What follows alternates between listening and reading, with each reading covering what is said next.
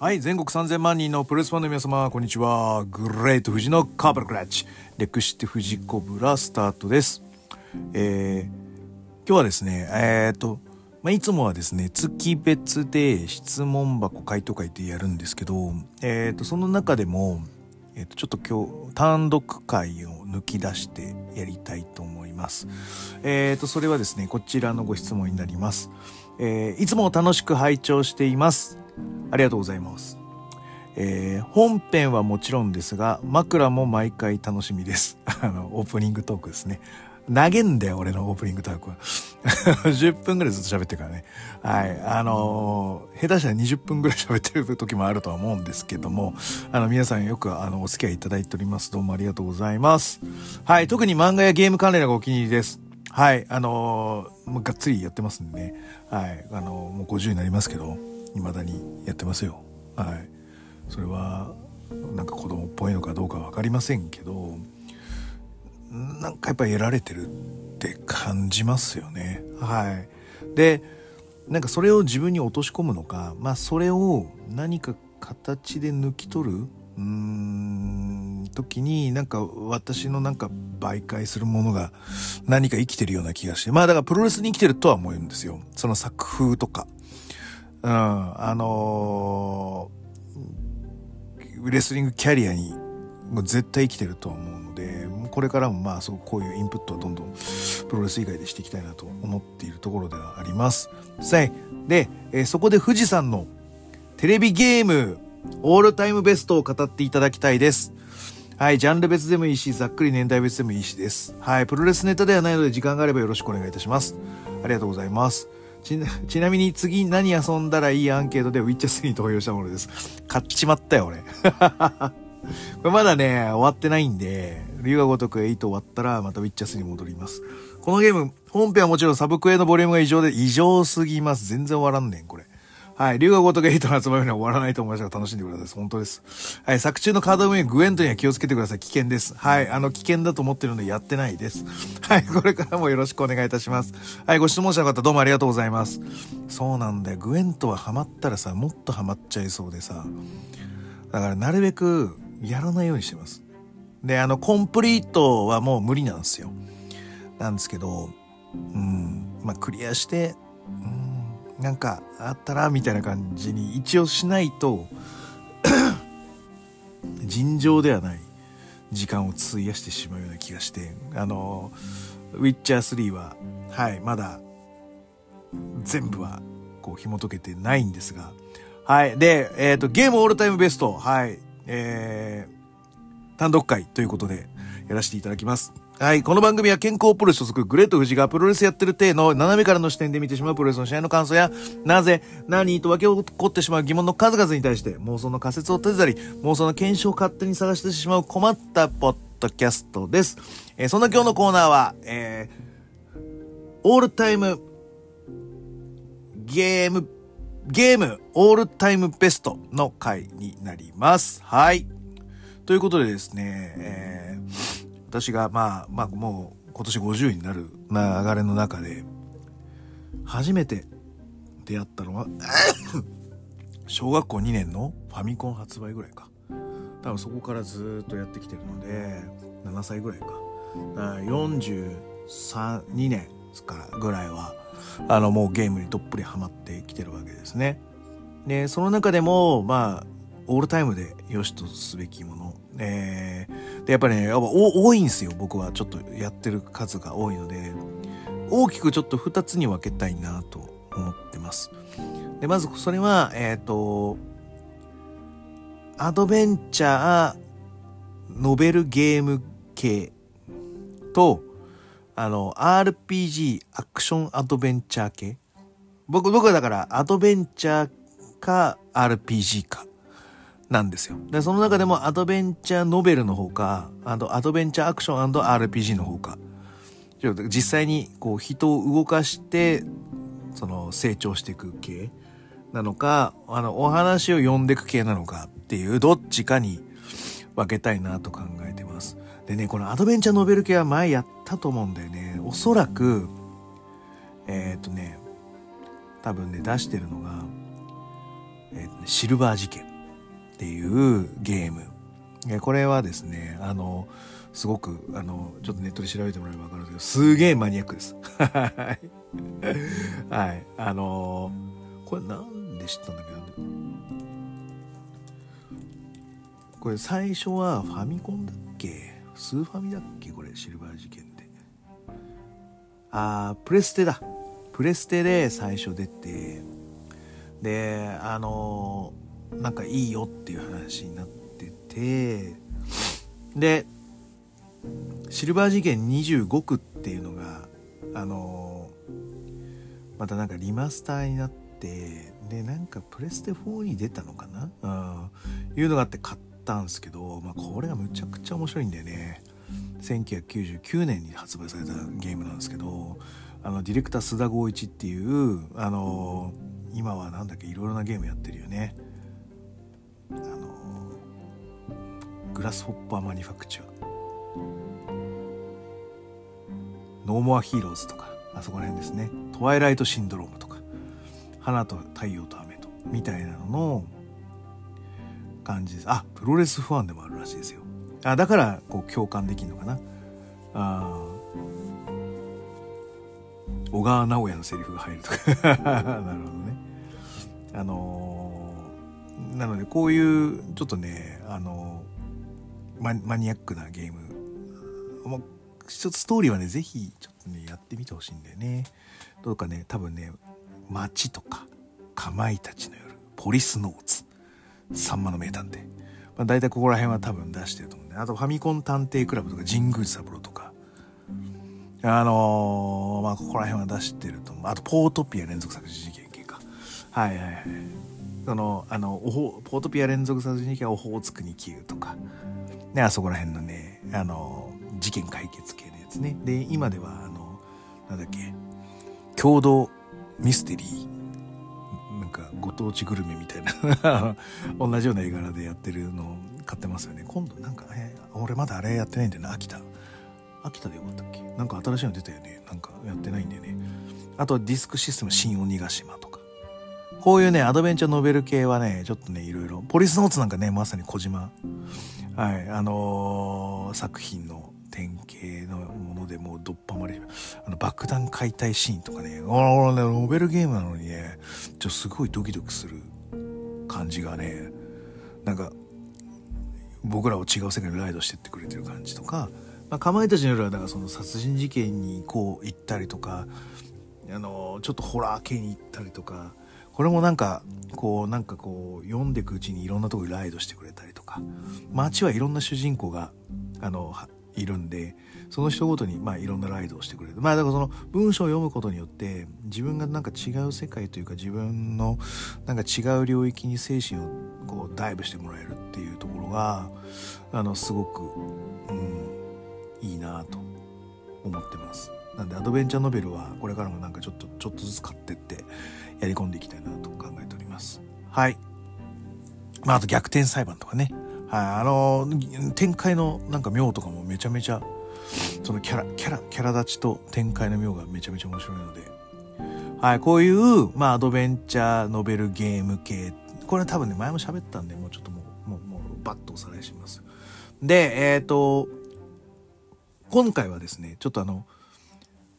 アクション、アドベンチャーアクションゲーム &RPG 編。で、なんでアドベン、アクションアドベンチャー系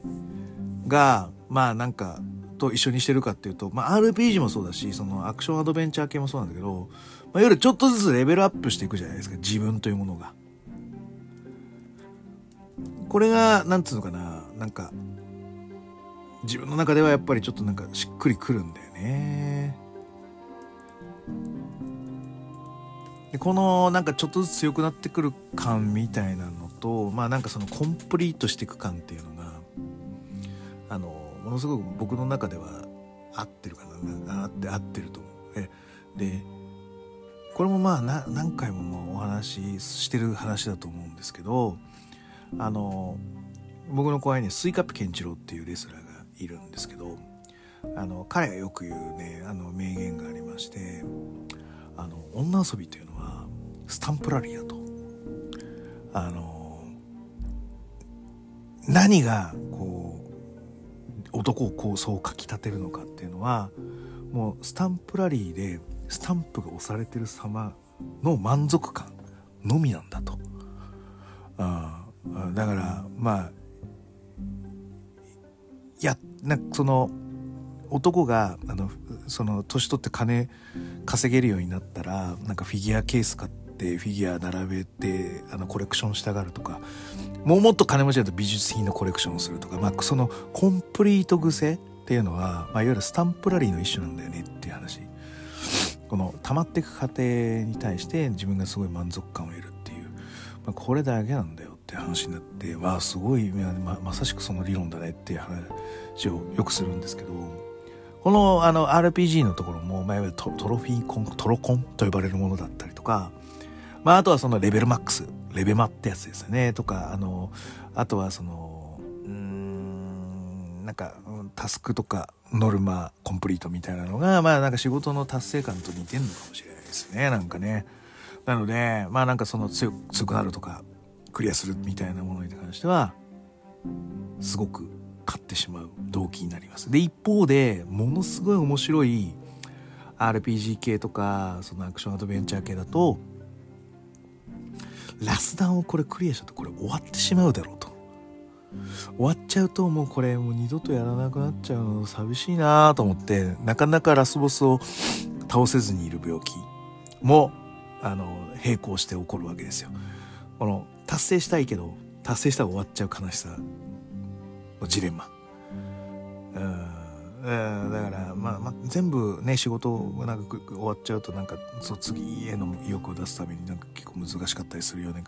常になんか一つずつこうやり残しがあってそれをこう整えていく作業の方がまあ回転はしやすいのかもしれないんですけどその達成感強くなっていく。あとコンプリートスタンプラリー感みたいなものが、うん、味わえるこの RPG& アクションアドベンチャーでオープンワールドっていうのがさ、うん、やっぱりそのコンプリート癖みたいなのをそそるよねこのオープンワールドの端から端まで行ってみたいね、どこ行ってもいいと呼ばれてるものに対して、じゃあ、じゃあどこでも行ってやるぞみたいなものが、やっぱりいいなと思っております。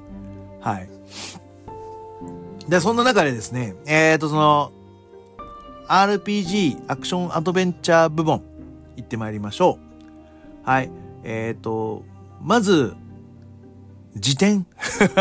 辞典から行こうかな。はい。えっ、ー、と、惜しくもちょっと、あの、先行漏れた、えー、ものたちでございますが、あのー、まずメタルギアソリッド3。これはね、あのね、メモも取ってないからもう適当に感想を言うだけなんですけど、これがめちゃめちゃハマったね。まあ、ストーリーの妙もあるんですけど、あの、序盤中の序盤のあの、ジャングルのところ。あそこに一生いたい。なんか、あのジャングル抜けちゃうと、まあ、いわゆる、まあ、ステルスミッションなわけですよね。あの、メタルギアソリッドっていうのは、こう、隠れてやりきるみたいな。ただ、ジャングル抜けちゃうと建物から隠れなきゃいけない。建物の中で隠れなきゃいけないんで、なんかジャングルでこう、ほふ前進、ジャングルの中でやってるのめちゃめちゃなんかなんか、で、あの、お腹が減る要素が出てるので、まあ、ちょこちょこ、こう、食料を調達して、みたいな。飯食って、みたいな。一生やってたいなと思いましたね。このメタルギアソリッド3。特にそれが良かったです。はい。あともう一つはね、えー、まあ、もう何個かある。ゴースト・オブ・ツシマ。はい。とにかく綺麗。誇張しすぎてる桜とかススキとかはあるんですけど、まあ、これがですねまあ日本としてあっても全然おかしくないぞみたいな感じにさせてもらえるし馬で疾走してる。あのー、良さがめちゃめちゃありますね。特やっぱりほんと綺麗。その中でもやっぱりねその強くなるわけですよ。あの主人公の方がねそれがいいよねはいあのとにかく綺麗であとは世界観がもうどっぷりはまるって感じですね。はい。あとは、あの、バットマン系、スパイダーマン系の、えー、アメコミ系のゲームですね。これもやっぱり、やっぱそのマップをこう攻略していくとか、トゥードゥミッションをクリアしていくっていう良さがあるんですよね。めちゃめちゃ多いんですよ、その数も。バットマンで言うと、えっ、ー、と、アーカムアライ様、アーカムシティ、アーカムナイト、3部作だったりとか、あとはスパイダーマン、スパイダーマン、マイルス・モラレス。で、スパイダーマン2はまだ PS5 でしか出てないので変えてないですけど、あれ系のやつとか。うん、あの、基本的にはなんかボタンパカパカパカパカ連打してるだけでなんとかなるんですけど、あれ、なんかいいシステムでね、あの、なんかやってる、あの、なんかやって、ね、ね、コンボしてくれるみたいな爽快感がいいですよね。はい。で、あの、スパイダーマン系に関して言うと、結構ストーリーもそのアメコミに忠実だったりとか、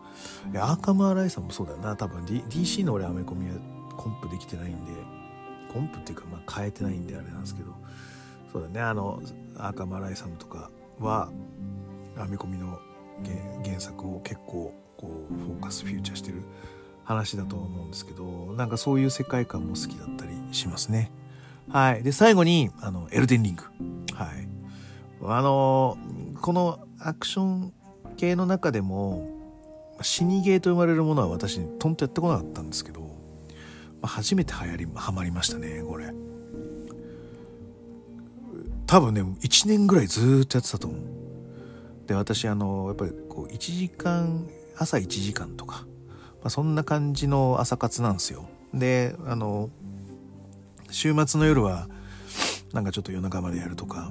であの休日の朝はあのいつも1時間のところをまあいわゆる10時ぐらいまでやるとか。なんかそういう感じでそのゲームの時間で演出してるんですけど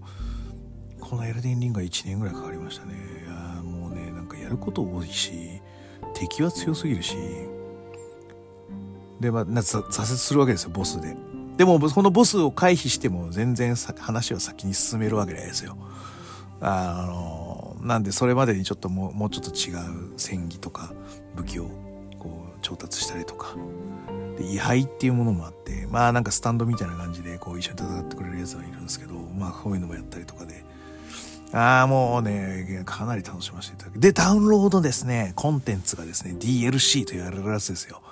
この6月に発売される、6月21日かな発売されるということで、もうここまではですね、まあなんとかこう、いろいろゲーム楽しんで、多分6月の後半からはエルデンリーグっていう、まあ、まあ夏がエルデンリーグに費やされるんでしょうね。なんかそんな気がします。はい。そんな時点。これで時点です。これで時点。はい。メタルギアソリッド、ゴースト・オブ・ツシマ、バットマン、スパイダーマン、エルデンリーグ。あこれで、はい。なってます。じゃあ、えっ、ー、と、RPG、アクション、アドベンチャー系、えー、なんでもベスト 5!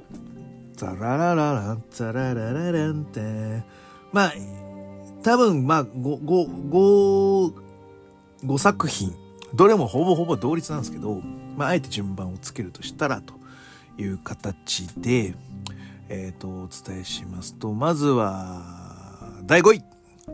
ドルルドンドラゴンクエスト3です。いや、これ入るでしょう。あやっぱドラクエシリーズはどっか一本入らなあかんでしょうっていうところで、いろいろな、あのー、前作、ドラクエに関しては遊んでるかなあの、オンライン含めて。で、いろんないいのあるよ。天空のシリーズもそうだし、まあ、セブンとかエイトも結構楽しかったし、わかるよ。で、えー、最新作のね、あのー、え、イレブンだっけ？あれはオンラインの点とかも全然良かったよ、良かったよ、良かったよ。いいんだよ。いいんだけど、どれか一つあげろって言われたら、3かなはい。うん。まあだから1988年2月10日発売。えー、私はですね、14歳中2でございました。はい。で、これはですね、私、池袋のビッグカメラ？うん、に、あ、え？さくら？え？ヨドバシ？ああそこどこだっけ？行けるから。いやでもヨドバシヨドバシビッグカメラかな？ビッグカメラだと思いますね。はい。にあの徹夜をしまして買ったんですよ、まあ、中2なんですけど徹夜 OK だったんですよねこの頃って。あのそんな警察がバシバシ身分証明書とか持ってこないし、うん、あのー、全然顔パスまあ中2でもうでかかったですからもう180ありましたし、うん、まあバレないわけですよ、うん、そこそこな服着てますし。なんで徹夜してで親もまあもうなんかもうなんか諦めてじゃあもうちょっともう怪我怪我だ怪我とかそういうなんかトラブル巻き込まれずに帰ってこいよと。で、あの、その日の、なんだっけ、あの、親父狩りみたいな感じでドラクエ狩りがあったんですよ、朝。あそれもかいくぐって買って速攻やったのがめちゃめちゃ思い出ですね。あの Wii の発売の時はもう社会人だったけど、これも久々に徹夜しましたよ、僕。あの、有楽町の同じくビックカメラなんですけど、あの頃は行列に並びましたよ。うん。で、そのもなんかちょっと寒かった記憶があって、なんか北海道とか、充電器とか、ノート PC とか、なんかいろいろ遊び道具、携えて、なんかやってましたね。あいや、懐かしいですね。だからその徹夜、初めて徹夜してゲームを買った思い出、うん、なので、まあ、あえて言うならというところで、はい。ね、これは、その、さっき言った天空のシリーズとかそういうのがある中での、まあ、ロトの、ロトシリーズと呼ばれる、ドラゴンクエスト1、2、3の、えー、ロトシリーズの完結編になってます。はい。で、えっ、ー、と、まあ、1からね、1はね、確か、そんなに人気なかったんですよ。で、2ぐらいから爆発して、でみんなやってて、やってないやついないみたいな感じになって、で、じゃあ1どうだったの？みたいな感じで、みんな1をちょっと振り返って買ってたっていうのが、多分小学生ぐらいの我々のルーチンだったと思います。多分みんな2やってから1やってたと思います。1からあの抜け目なくやってたっていう層は割とこうかなりヘビーユーザーかなって思いますね。はい。で、そのぐらいその2は爆裂的に売れて、じゃあいよいよ3だっつってさらに爆裂の爆裂みたいな感じになってたし、で、えっ、ー、と、この、ね、ロトの勇者、ね、お父さんがね、ね、あの、まあ、ネタバレしていいのがいいよね、こんな。あの、火山のね、あの、火口に落ちて死んじゃうみたいな、こう、シーンを目の当たりにして、あの、ね、あの、強くなるって決めるわけですよね。はい。で、それで、あの、いろんなところで、こう、強くなって仲間を見つけて、で、このシリーズから転職システム、はい、に、ができて、何にでもなれるぞと、私はと。その、ゲームの世界にどっぷり浸って、えっ、ー、と、一方通行の一本道をまっすぐ進むだけじゃなくて、転職でいろんな職業にもなれるから、いろんな分かれ道を、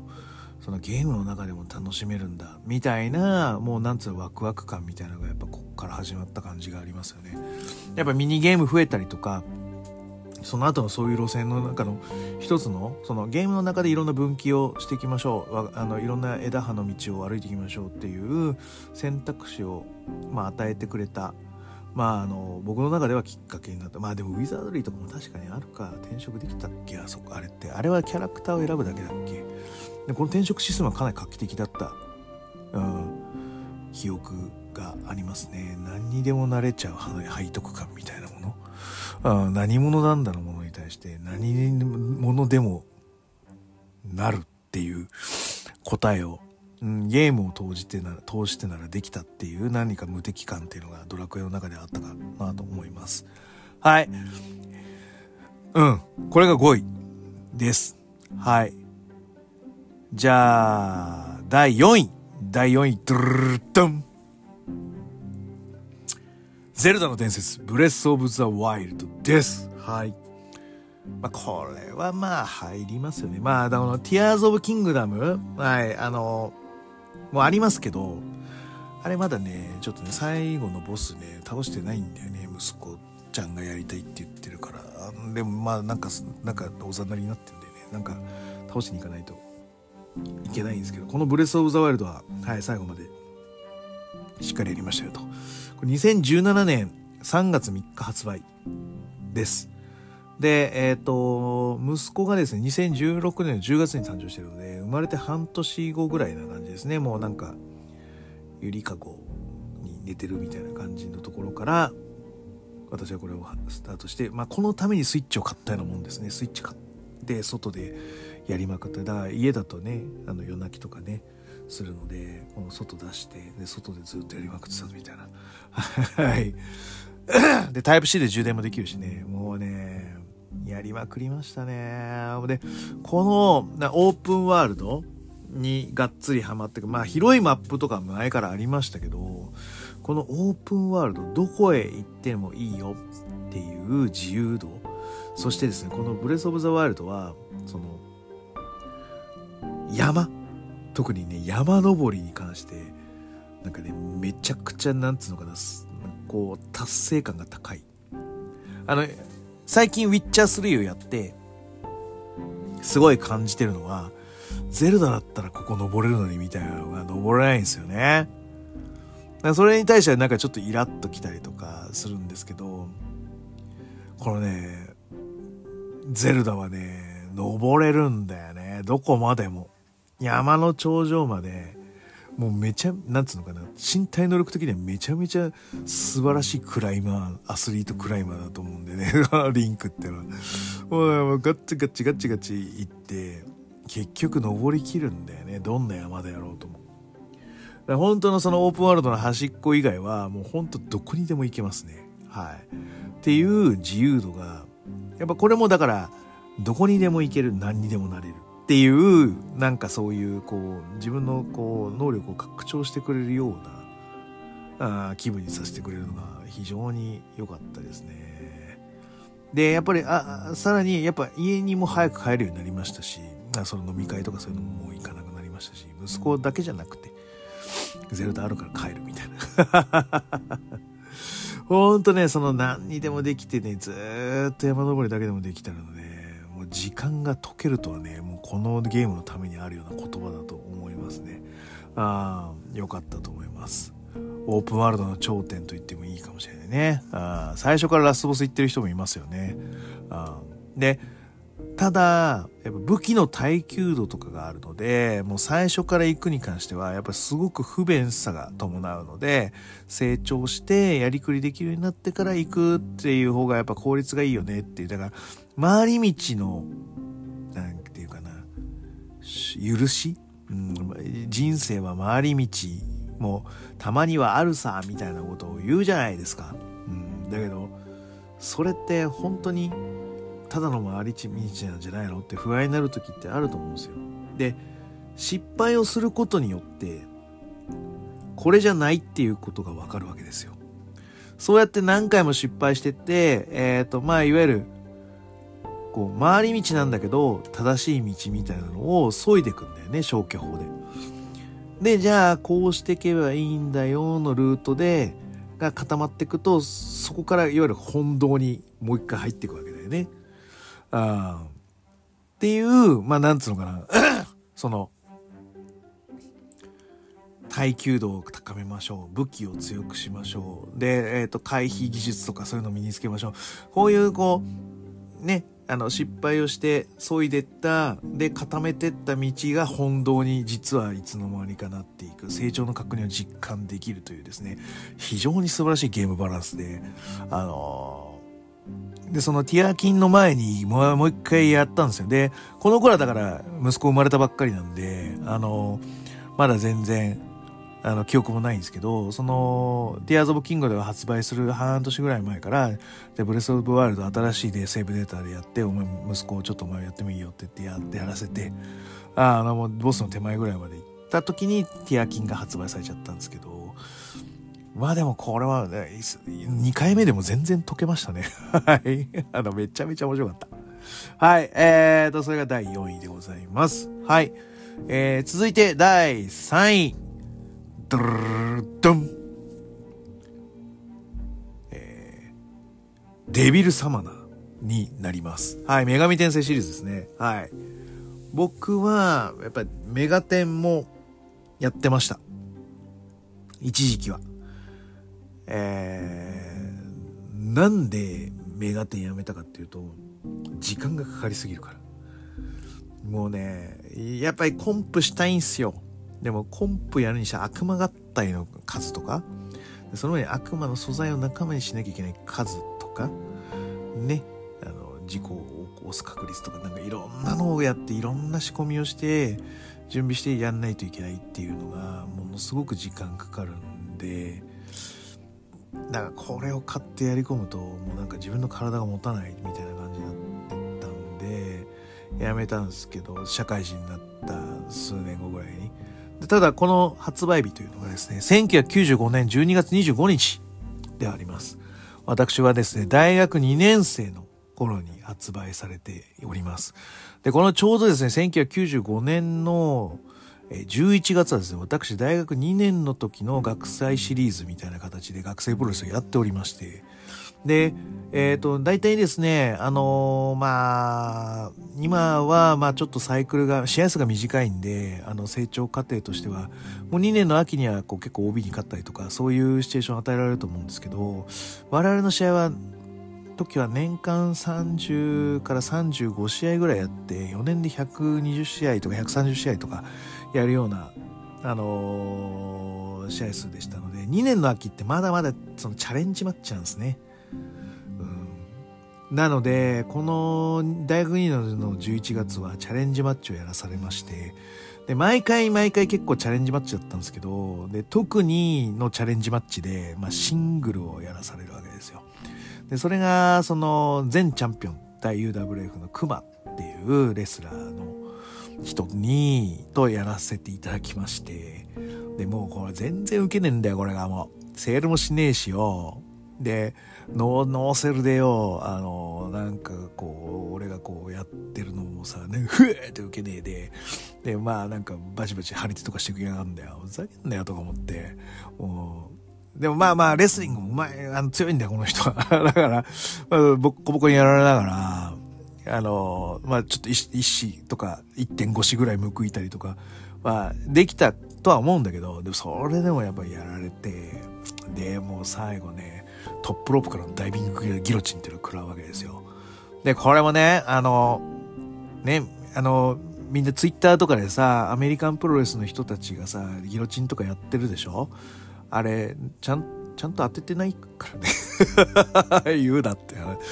あの、ちゃんと、あの、胸に当たるとか、ね。ちょっとこう、お尻をこう横にして、こう、足が、あの、かかととかが当たんないように、調整してくれてるでしょ？あの動画見たらわかるけど。でもね、クマ全然違うからね。もうかかとの一番かか、硬いところを喉にガン、がっつりぶち当ててくからね。それ食らってめっちゃ痛えなと思ったら声出なくなっちゃって。で、病院で検査したらポリープになっちゃったって話になったんで、で、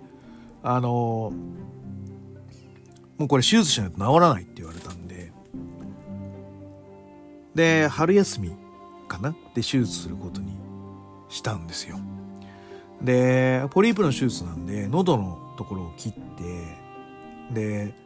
あの、つなげるので、その後って2週間ぐらい声出しちゃダメっていう、あの、形になるんですね。で、いわゆるですね、2週間声出さないって結構ちょっと辛いんですよ。で、あのですね、あの、友達とかもね、こうバカ、バカにするっていうか、なんか、なんか面白がってね、なんか声出させようとするんですよ。なんか笑わせようとしたりとか。お前、ふざけんな。俺声出せないんだからな。笑わせんじゃねえよ、みたいな感じで、お見舞い来られてもちょっと、こう、辛いという 笑う、笑うだけでちょっと喉、声出さなきゃいけない。そうするとね、ちょっと治りが遅くなったりで、この、ここのね、ポリープの手術で、多分、まあなんかちょっとこう、変な声出しちゃったからか、なんか、ちょっとボイトレができなかったから、なんか、何らかの理由でもう裏声が出なくなりました。この、この頃から。それまでは結構カラオケで結構ね、裏声とか出してたんですけど、もう一切出なくなった、カラオケが嫌いになりましたね、この試合から。あだから打ち上げとかでまあ仕方なく行ってましたけどカラオケ。昔はさなんか3時間4時間になってもカラオケ行くしかないじゃないですか朝までだと。だから仕方なく行ってましたけどもう声出ないし、うん、満足の自分の思った満足のいく歌みたいなのはもうこの頃からもうできなくって。非常にあのー、何かを失ってるっていうものになりますね。まあ別にいいんですけどね。あの、プロレスの方が面白いから。いいんですけど、結局、そうなんだよね。失ったのは裏声を失いました。はい。で、この暇なんで、一年、で、暇なのが分かりきってたので、一年発起して、ちょっとあのバイト代捻出から捻出して、セガサターンの本体自体をこの時に買うんですよ。で、えっ、ー、と、病院の病室にくくりつけてヘッドホンしてやると、まあ、音も出ないし、あタコ部屋だけど、まあ、いわゆる迷惑はかけないしっていうことで。で、あの、9, 9時、9時半ぐらい消灯なんですけど、で、そっから、まあ一回、まあ11時ぐらいまであの寝たふりしてでまたテレビつけてであのテレビ民放とかを見るとお金払わなきゃいけないんですけどあの外部接続の端子切り替えだけだったら無料なんですよだからセガセガサターンテレビに取り付けてであの外部入力変えてでずっと夜中デビル様のやるっていうので なんとかあの入院生活2週間乗り切ったっていうお話でございます。はい。非常に僕の中で思い出深い作品ですね。はい。デビルサマナーはその後もなんかシリーズ出てますけど、もうその頃はね、もうね、ちょっとね、やってられないぐらいもう仕事も忙しいので、で、実、本来できてません。はい。で、やっぱこの一作目が一番好きですね。で、この探偵ものっていうのがね、やっぱりさらに好きです。僕の中では。あの、やっぱりシャーロック・ホームズとか、怪人二十面相？明明智小五郎系とか、あの、金田一耕助系とか、本も読むし、テレビドラマ、あの、あと映画の再放送とかも見るし、探偵物語も好きだったし、やっぱ探偵物ってやっぱ面白いんだよね。あなので、それだけでもやっぱりちょっとね、のめり込み度が変わる。で、やっぱ僕、あの、あれです、仮面ライダーダブルも仮面ライダーの中で一番好きなので、探偵物ってやっぱり僕の中では、ちょっとね、ギアが変わる、うん、あの、ギミックになります。はい。で、えっ、ー、と、女神転生系のシリーズの特徴的なものが 3D 迷宮 RPG みたいな感じだよね。で、えっ、ー、と、あの、女神転生だと、この腕に取り付ける型コンピューターみたいなのがあって、それはコンプって言われてるので、これで悪魔を召喚して、あの、戦わせるっていう、あのギミックなんですよ。で、それが、まあ、いわゆるこのデビューサマーだったらちょっとリニューアルして、まあ、なんつうちょっと違うブランドみたいな、同じ系統だけど違うブランドってよくあるじゃないですか、アパレルで。まあ、この系統でやってて、で、それがガンタイプになってるんだよね。拳銃タイプの、こう、あの、腕型コンピュー、腕に、腕輪型コンピューターがガンコンピューターなんで、ガン、ガン、ガンコンプみたいな感じになってるんですよ。だから結構銃の、あのデザインがでかくて、普通のものより。だから、なんつうの？今で言うサイコパスのあの、まアニメあると思うんですけどあれのあの銃？あれとデコンポーサーみたいなああいうのとなんかすごく原型のようなものになってます。あのさっき言ったアドベンチャー系のシルバー事件っていうのがあのまさにですねサイコパスのあの大元なんじゃ実は大元なんじゃないかって僕は思ってます。あの、踊る大捜査線を近未来型にしてみたらどうだみたいな、あの、コンセプトで作ったとは言われてるんですけど、僕は多分、あの、ちょっと深層心理というか、あの中でシルバー事件の、あの、風景風景みたいなものは、あの、パクられてると僕は思ってます。はい。あの、明言はされてないですし、記述もないですけど、かなりインスパイアされてると僕は思ってます。で、えっ、ー、と、こういうガンコンプみたいなタイプも、そのサイコパスのなんか、ぽい感じの、もう源流みたいな感じがして、まあやっぱ好きなんです。男の子が好きな ものでやりますよ、本当に。で、えっ、ー、と、さらにですね、あのー、面白要素としては肉体が入れ替わり系？なんだっけ、時、時をかける少女じゃなくて、なんだっけ、あの、坂道で転げたら人格入れ替わっちゃいけないやつ？はい。あれ系でもあるわけですよ。で、あのー、その、そのデビルサマナーと呼ばれる陰陽師みたいなね、あの職業の人と一般の大学生みたいなのが精神が入れ替わっちゃうわけですよ。はい。で、そうなると、まあ、普段はニヒルな、あの、クールな、その、キャラみたいなものが、ちょっと大学生の弱々しさだったり、ちょっと大学生のチャラい感じが、あの、顔に現れてしまうみたいなのがあって、ちょっと雰囲気が違うよね。強いけど雰囲気が違うみたいなものっていうのが、まあ、いわゆるですね、コブラみたいな感じ。はい。あの、宇宙海賊コブラですね。あれ、あれもあの顔を整形して、ちょっとこう、あの、クールなイケメンから、ちょっとブサイクな、にやけた男になるんですけど、なんかそれがまた味があっていいとか。なんかそういう、あとはそのルパンあれルパンもあれ実は顔を変えてるんですよね。変装してるというか。整形もしてるのかな？なんか、なんか顔変えてんだよね。そう。で、あの、もともとはもっとこう、ルパンは違う顔なのに、ああいうこう、ちょっと、お猿さんみたいな顔になってると。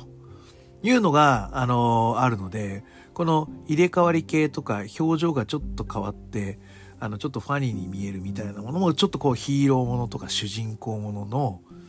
なんかものに共通する設定だったりとか。あとは、なんつうの、ちょっと、あの、天外魔境とかもはや流行ったんで、広い王子家の、ああいうね、なんかちょっとこう、にやりみたいな感じの あのー、ちょっとキャラになんか似てるところも共感を持てたりとか。あで、外見は、その90年代の透かしヒーロー。だけど、あの、言動とか、その内から出てるものは王道ヒーローの、まあ、その大学生の正義感みたいなものの、王道ヒーローのギャップ萌えみたいなのが、もうストーリーの根幹に流れてて、まあ、それがすごくですね、こう、やり込み度に拍車がかかるという、こういう面白い、あの、ゲームでございます。はい。で、えっ、ー、とですね、よく使った悪魔、いわゆる悪悪魔を召喚して戦うんですよ。で、仲間にしたりとか、あと悪魔合体で新しい悪魔を作ったりとか、いうのがあるんですけど、すごくよく使ったのは空風林。はい。あの、FGO とかでね、あの、フェイトとかでもおなじみの空風林なんですけど、はい、ここでもですね、やっぱ空風林は強いんですよね。はい。で、えー、っとですね、他のゲームでは出てないんですけど、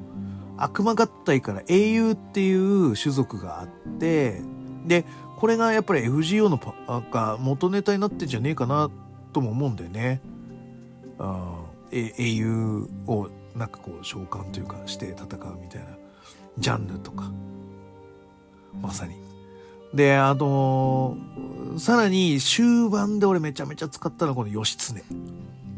義経めっちゃ強い。ラーマもいるいたんで、いるんで、FG も出てるよね。これ義経むっちゃ強いんよよ。デビル様の発想飛びみたいな8回攻撃するのかな確かなんかそんな感じなんだけど、もうめっちゃ使えた。俺義経。めちゃめちゃ好き。はい。お世話になりましたということで。はい。これもだから FGO の要素もなんかすんなり受け入れられたのはこのデビルサマナのおかげだったりするかなと思います。はい。じゃあ続いて、えっ、ー、と、第2位。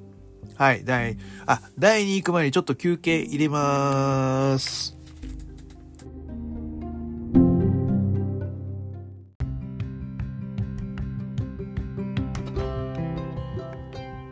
早口言葉です。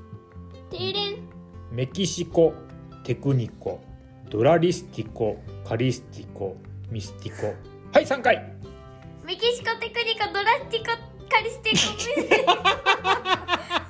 メキシコテクニコドライデスコカリスティコミスティコメキシコテクニコドライデスコカリスコミスティコ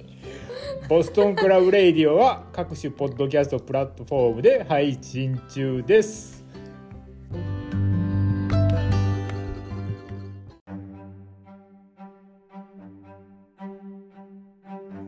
はい、後半戦いきましょう。後半戦は、えっと、RPG& アクションアドベンチャーゲームのオールタイムベストベスト 2! ドルルドン竜が如くセブンです。はい。まあ、あの、竜が如くシリーズっていうのが、まあまあ、本来は言いたいところではありますね。はい。で、あのー、なんつうのかな。2005年ぐらいだよね、確か、竜が如く。最初の発売に関しては。で、その頃は、PS3 を持ってなかったのかな？で、どっかのタイミングで PS3 を買って、多分ね、2008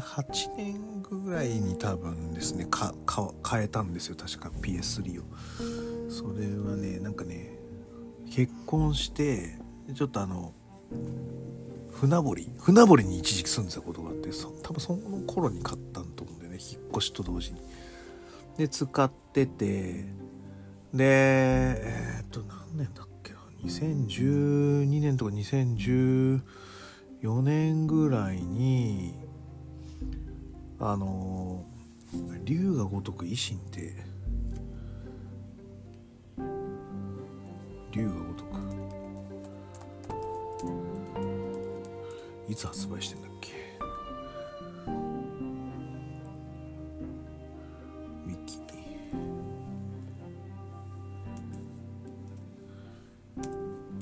これがね PS3 で買ってて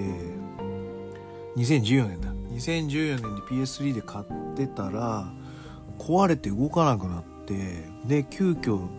一心ちょうどね PS4 も併売してた時期で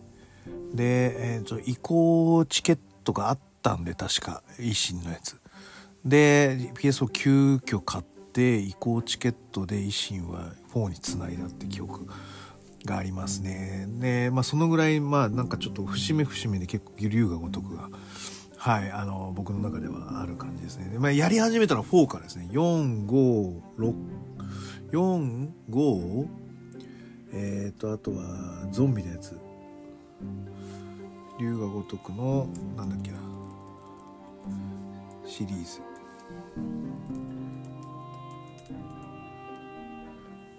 なんかあのあるんですよ。なんだっけ？サバイバーじゃなくて。極み極みももうやってます。ゼロもやって龍が如くし、えー、黒ひょう黒ひょう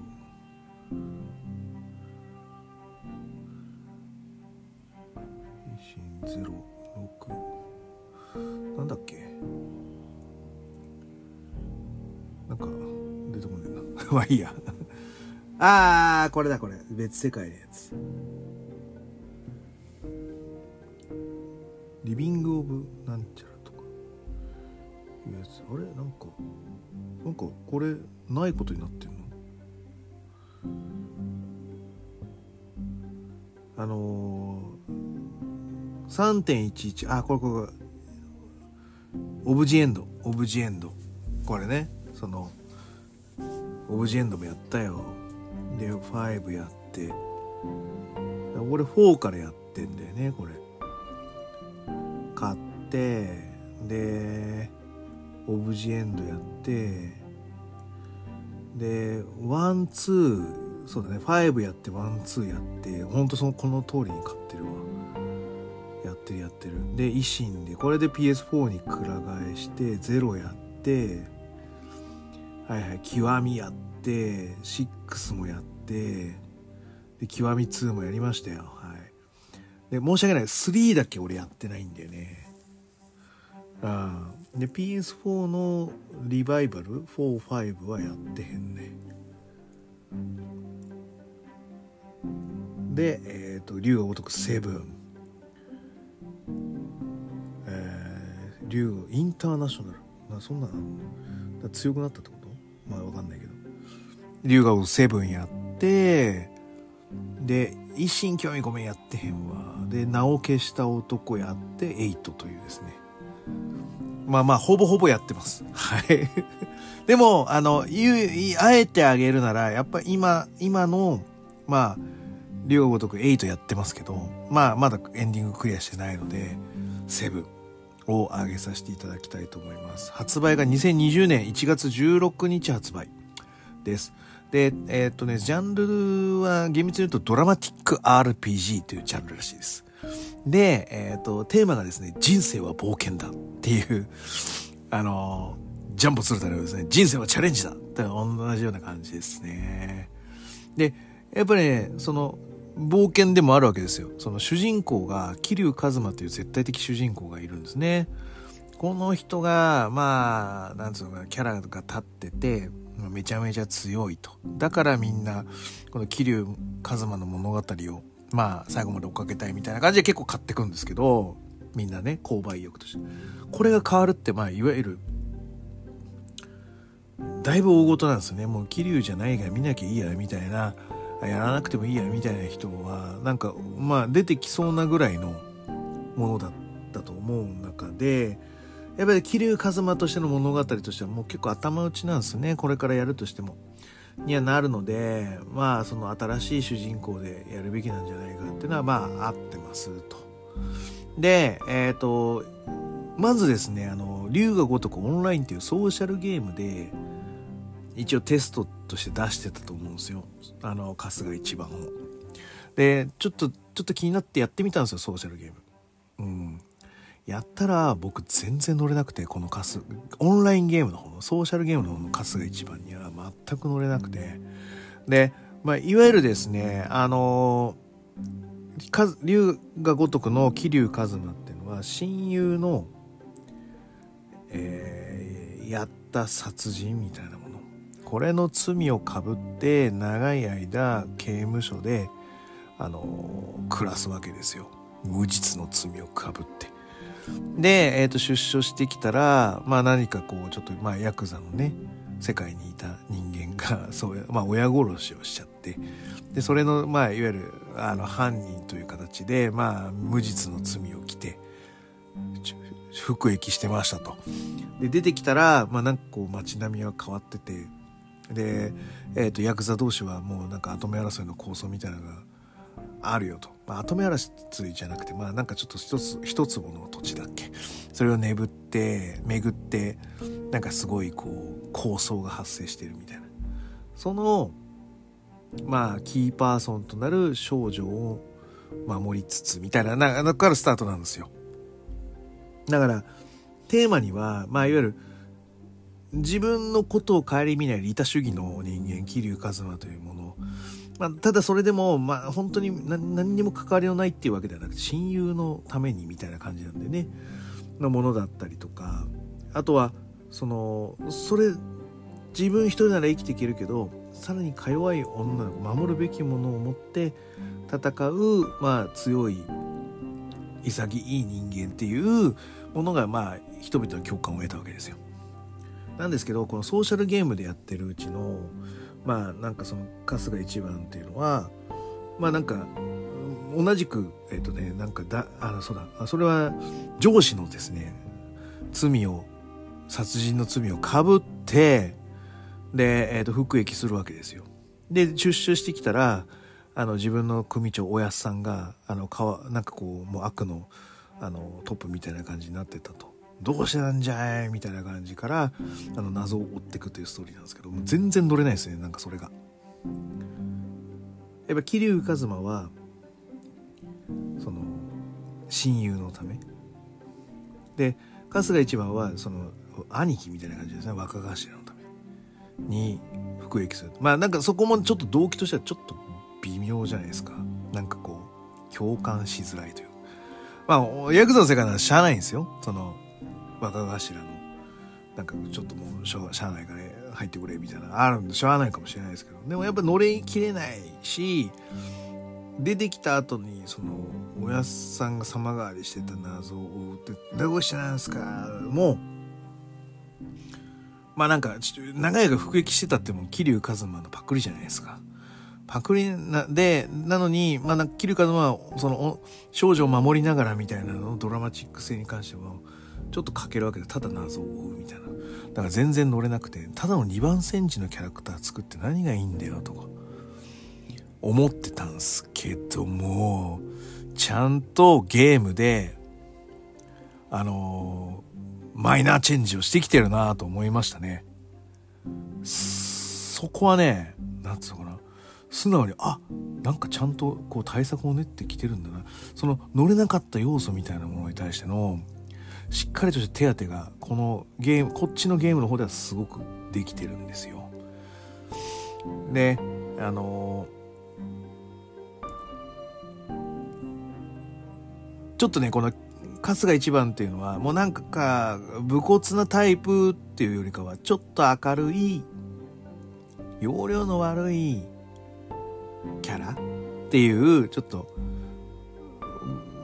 うん、迷路っていう、その、キャラをちょっとマイナーチェンジしてるところが割と受け入れられてると。で、えっ、ー、と、それも、まあだから親友というかですね、まあ、あの、その尊敬するヤクザの親父に憧れて入門してその人の息子で、まあ、いわゆる、えー、兄弟のようなあのまあほぼ同い年なんみたいな感じで育ってきて、まあ、いわゆる兄貴と呼びたかったまあ若っていうねあの親父さんの息子だから。でその子は、まあ、足が、まあ、なんか低体温症みたいな感じになってるのかなそのものだったんでコインロッカーベイビーというでちょっともう生まれながらにして体この体が弱い車椅子生活だったみたいなのがあってずっとその春日一番おお月のあのお世話をしてるわけですけども、まあ、ある時にその和歌がですねまあまあ、まあ、人殺しちゃうわけですよ。でその罪をかぶるためにまあ春日一番はまあ同じく無所に入るわけ。やっぱこれもだからもっと利他主義に寄せたわけですよね。ああだからああちゃんとこう感情移入できるようなそのただただに単純にわあのなんか上から命令だじゃなくてなんかそういうしかも車椅子の人が何か自暴自棄になって人を殺してそんなわけないそいつはそんなわけないみたいななんかそういうねなんかこうちょっとこう幾層も感情がこうあ上塗りされるような出来事があってのあの獄中生活。でそこからやっと出てきておやっさんに会いに行ったら拳銃で撃たれてまあここも同じなんですよソーシャルゲームと。大筋は。なんだけどあの降りてったと。でえっ、ー、と良かったのはそのホームレスっていう環境からスタートしてだからもう何もないとこからのし上がっていくみたいなのを人々の共感を得るわけですよね。そのシチュエーションちょっとマイナーチェンジするだけでめちゃめちゃ面白いストーリーになるわけですよ。でめげないキャラ。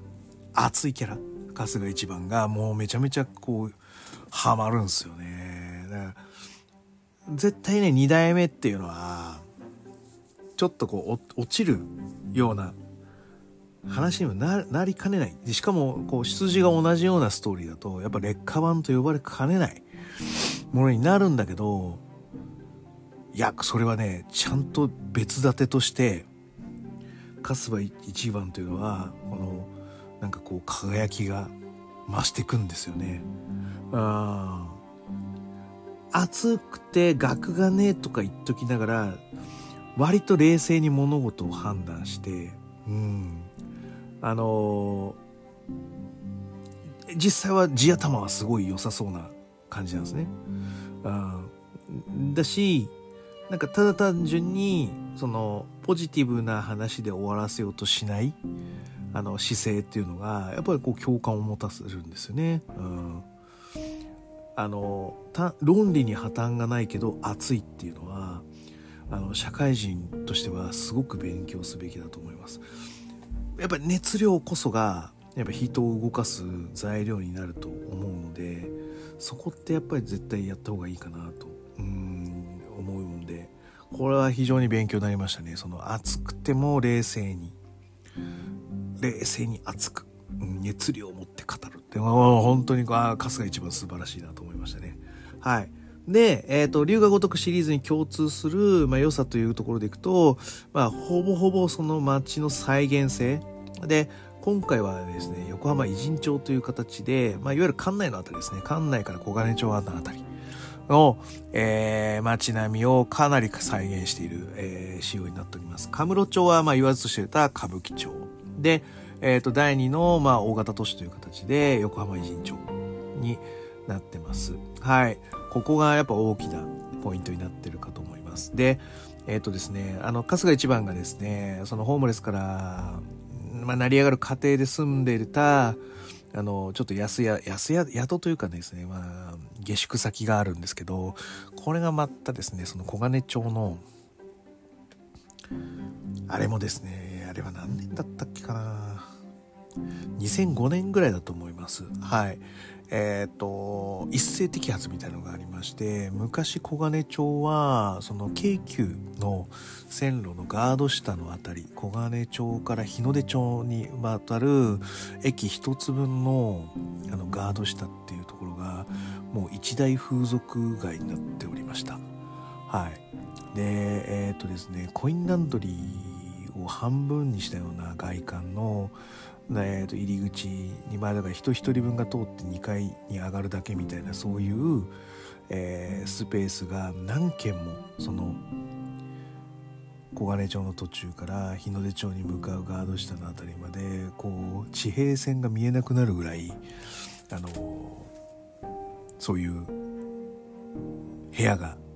お家がいっぱいありましてでそこにお姉ちゃん方がですねあの夜な夜なこう立ちんぼみたいな形で立ってるわけですよ。これの再現度もですねむちゃくちゃやっぱさすがさすが竜のごとくっていう。あそこでも撮影禁止なんですよマジで。うん。なん俺俺撮影しようとしてあのめちゃめちゃすげえわらわらその見たこともないとこから黒服の男たちが出てきていややべめっちゃやべあ全然撮ってない撮ってないです撮ってないですっつってなんとか難を逃れましたけど。あれなんか写真撮ろうもんならあの携帯ぶっ壊されたりとか下手したら拉致されたりとか全然ありますからね。あのめちゃめちゃあの怖いとこですよ。小金小金小金町。はい。もう、もう完全、あ完全ではないです。もっと人通りと怪しさは増してましたけど、でもあの外観とかめちゃめちゃ再現度が高かった。ですよ。夜の、あの、その、春日一番が住んでたところあたりはめちゃめちゃリアリティが高かったですね。はい。の、まあ、こう、再現度だったりとか。まあ、あとはその、えっ、ー、と、RPG になるんですね。その前まではただのアクションゲームだったんですよ、龍が如くって。ぶん殴り合いみたいな。熱血紅白国尾くんの拡張版みたいな感じだったんですけど、これがですね、RPG、単性ああのバトルみたいになってまして、で、この絆を持って仲間同士が、まあ今現代に、あの、ドラクエのパーティーみたいなものを組んでいきましょうみたいな、ストーリーになってるんですね。これもまたいいゲームバランスかなと思います。その、もう、かなり勇気ある転換だと思うんですね。アクションゲームから RPG に様変わりするなんてはい。なので、これも大成功だと思ってます。はい。で、やっぱラストに向けてのね、ドラマが良い。ドラマがいいです。これはね、皆さんね、一度は動画だけでもいいので見ても、ゲームやってもらった方がいいんですけど、やっぱ時間ないって人は、YouTube で、あの、ドラマのシパートだけやってるとこがあるので、それぜひ見てもらいたいんですけど、もうな、マジ泣けるよ。その、あの、あえてその和歌のために、あの、無所に入ったってその和歌が、ねえっていう感じのいろいろなものだったし、その、このね、を、まあ、なんか、おやっさんはなぜその、俺を拳銃で撃ったのか、春日一番拳銃で撃ったのかとか、いろんなのがこう、めくれてめくれてめくれてみたいなのがあってめちゃめちゃ面白いですよ。はい。で、あの、この、えっ、ー、と、セブンに前に出てきてた桐生一馬しかり、桐生一馬と戦いを繰り広げたまた仲間だった者たちっていうのも、このセブンで再登場してきて、まあ、ある一大計画を、まあ、するわけですよ。まあ、これも、まあ、ぜひ見てほしいなと思ってます。もうほんとね、ほんとこれは、なんか、ストーリーが泣ける。でもゲームをあれやりきって、何、百何十時間やって、あのエンディングにたどり着いた時の達成感はもう何者にも変え難いなんつうのかなああ本当いいもの見させてもらって本当いい時間を共有させていただきましたみたいな気分になれますめちゃめちゃ面白かったですはい2位めちゃめちゃ喋ってんだ。じゃあ1位、1位いきますか、最後。はい、えっ、ー、と、これもいわゆる GOAT だよね。 Game of All Time Best。だから、 GOAT です。はい、ナンバーワン、ベストワンは、行ってみましょうこちら、ドゥルルドンファイナルファンタジー9です。はい。これ、えー、っとですね。ドラクエシリーズとか、竜が如くシリーズは、まあシリーズとして、まあ横並びなんだけど、あえてって言い方してましたけど、FF に関しては、もうこれだけ特筆です。その他はちょっとランク外ぐらいの勢いです。セブンも嫌いじゃないけど、このベスト5に入るほどではないし、8に関しては、まあ、後から考察の動画では割と深い物語だよと言われてましたけど、ゲームやってる当初は、あれはないぜっていうぐらい、ちょっとひどい、ちょっとお粗末なゲームバランスだったなと、不作、俺の中では不作だった。あチャラいし、女女受けするようなキャラ設定だしただ実はパーティーはみんな実は小さい頃知り合いだったそんなわけねえだろうとか 面影とかあるだろうとかいうのがあったりとか。ね。あと戦闘がちょっとだるかったりとかドローシステムっていうのがねちょちょっと俺のとは合わなかったなーっていうのがあって前作がちょっとかなり不発だった。7は良かった。8は悪かった。でもその前は6も割と考えさせられる仕組みで割と良かった。で5はちょっとあっけらかんとしてるけどゲーム内容は充実してた。で4はまあドラマチック性が多かったかもね。で3はとにかく難しかったね。最後のラスダンのあたりとかね。結構エグかったな。で2はねそれまで言うとだからその時点は俺は2だな。2の2はね転職性とかはないんだけどパラメーターとかをなんかちょっと自分のバランスを取ると何でもなれるみたいな。あの確かそんな感じだったよね確かうんこれがまた面白いんだよねうんねいや、だったんだけど、この9、俺はね、9。これが、いやもうと、と、頭2つか3つ分ぐらい飛び抜けて、だし、俺のオールタイムベストがファイナルファンタジー9です。もちろん10もやり、いや、結構楽しんだぜって話。13ぐらいまでやったけど、そっから以降はごめんやってない。で、あとなんか、なんだっけ、14とかなんか10なんとかは、あれでしょオンラインゲーム用なんでしょ？だから、それもやってない。うん。なんだけど、ゲーム性としてはこの9がもう段違いでいいです。人気があるのは7だったり8だったりするけど、一番考えさせ、まあ、考えさせられるっていうだけに、だから、あの一般層からするとちょっと分かりづらいかもねって言われてたのが、まあ、いわゆる伸びなかった理由なのかな過去作と比べて。うん、で、えっ、ー、と、まあ、原点回帰っていうまあ、テーマで、えっ、ー、と、いわゆるその、セブンもちょっと、あの、不女子向きキャラみたいなのが多かったし、エイトもそんな感じなんですね、がっつり。の中で、えっ、ー、と、それが野村さんでしたっけ、キャラクターデザインのやつ。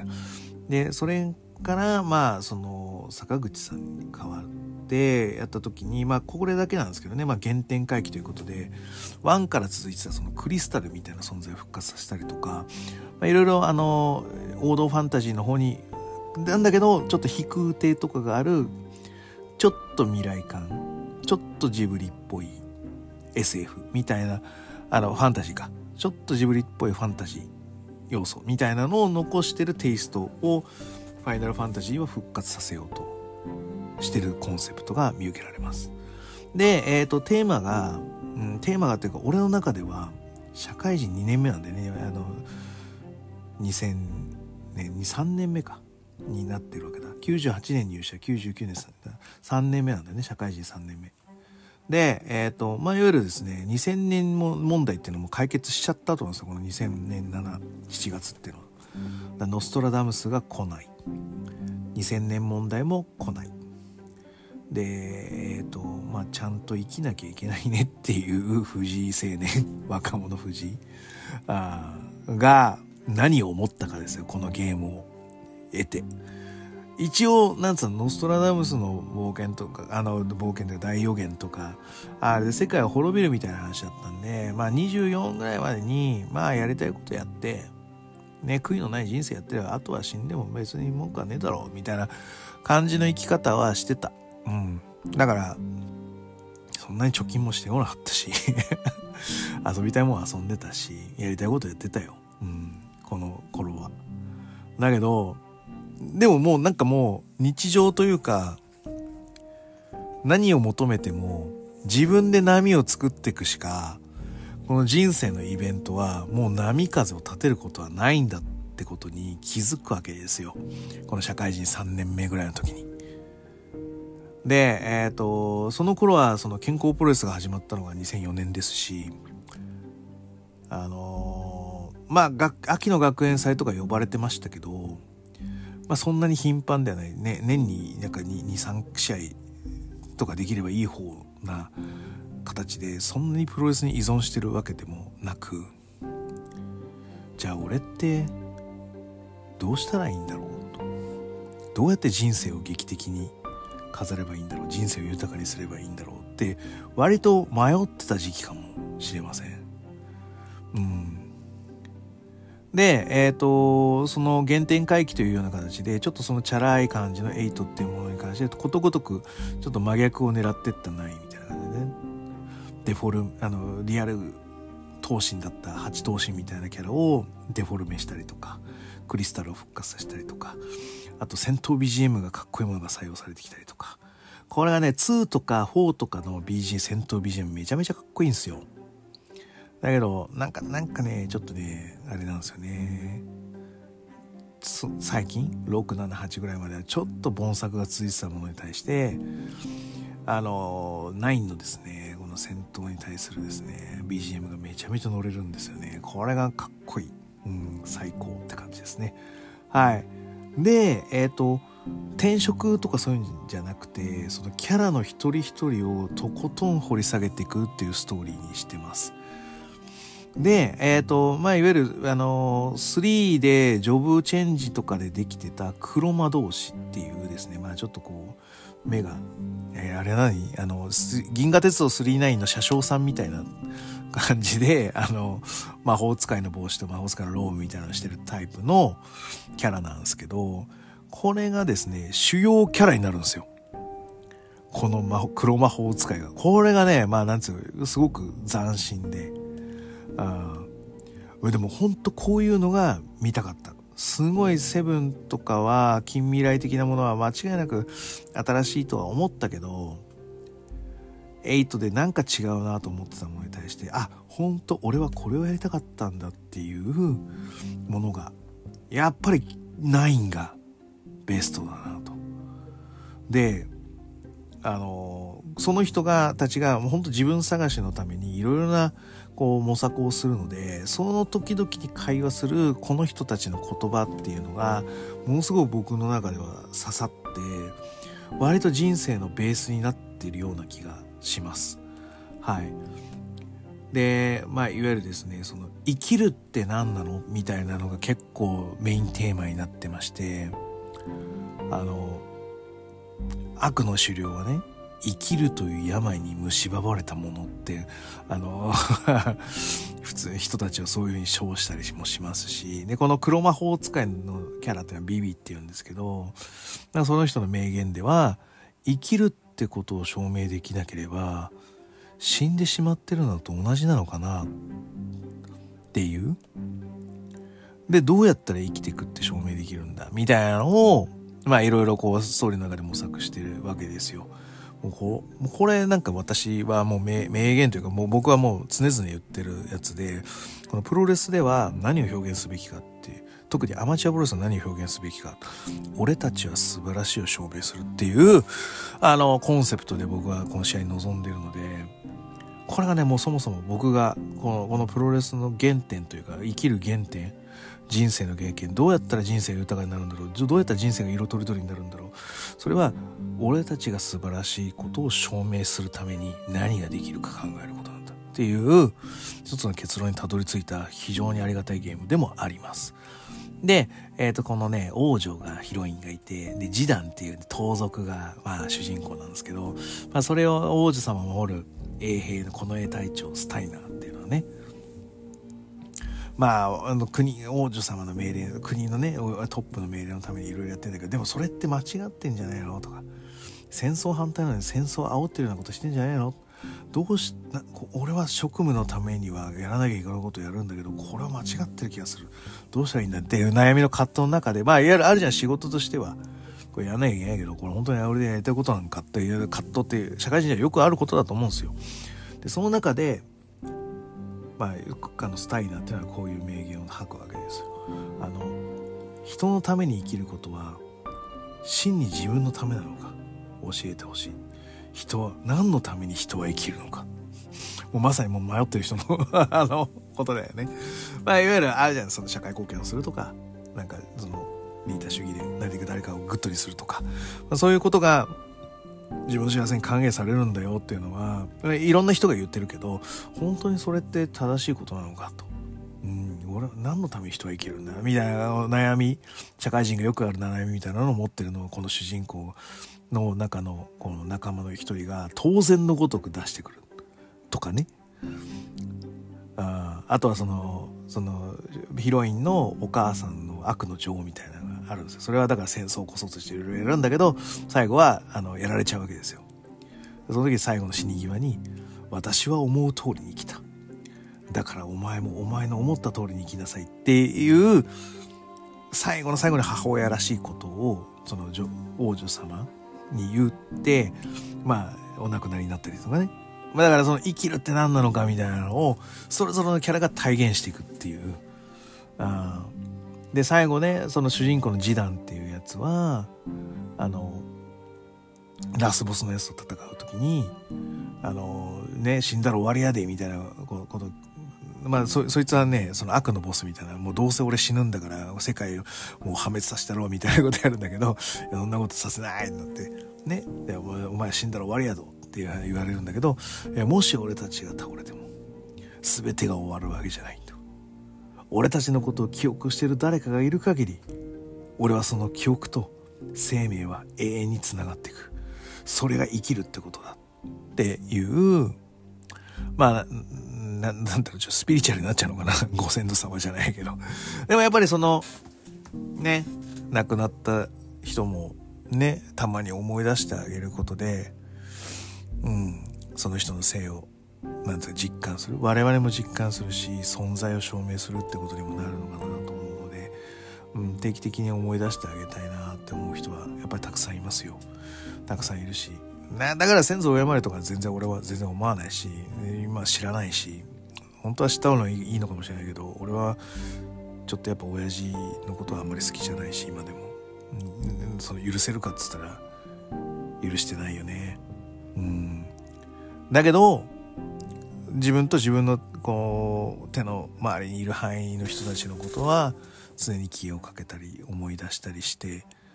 あ何かねやっぱ good にしていきたいよね。誰誰かの何かのきっかけになるために。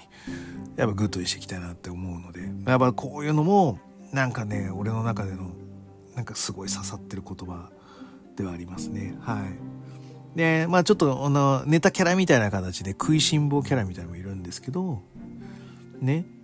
あのそういうのはもうなんかもうほんと単純に食べることはやめられないあるがあるっていう なんか中国人みたいなこと。それ以上に生きることはやめたくないあるよ、みたいな。名言は、この、その、食うことだけに執着してる人でも、やっぱ生きるって何なんだろうなっていうのを、そのキャラなりに考えて、答えを出していくっていう、ああ、まあこのキャラみんなね、他にも紹介してないキャラいっぱいいるんですけど、みんながみんなね、生きるって何なのかを探しながら